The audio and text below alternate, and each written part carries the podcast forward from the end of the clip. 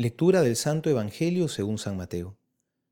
En aquel tiempo, acercándose los discípulos, dijeron a Jesús, ¿por qué les hablas en parábolas?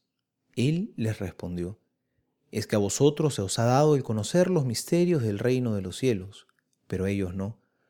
Porque a quien tiene se le dará y le sobrará, pero a quien no tiene, aún lo que tiene se le quitará.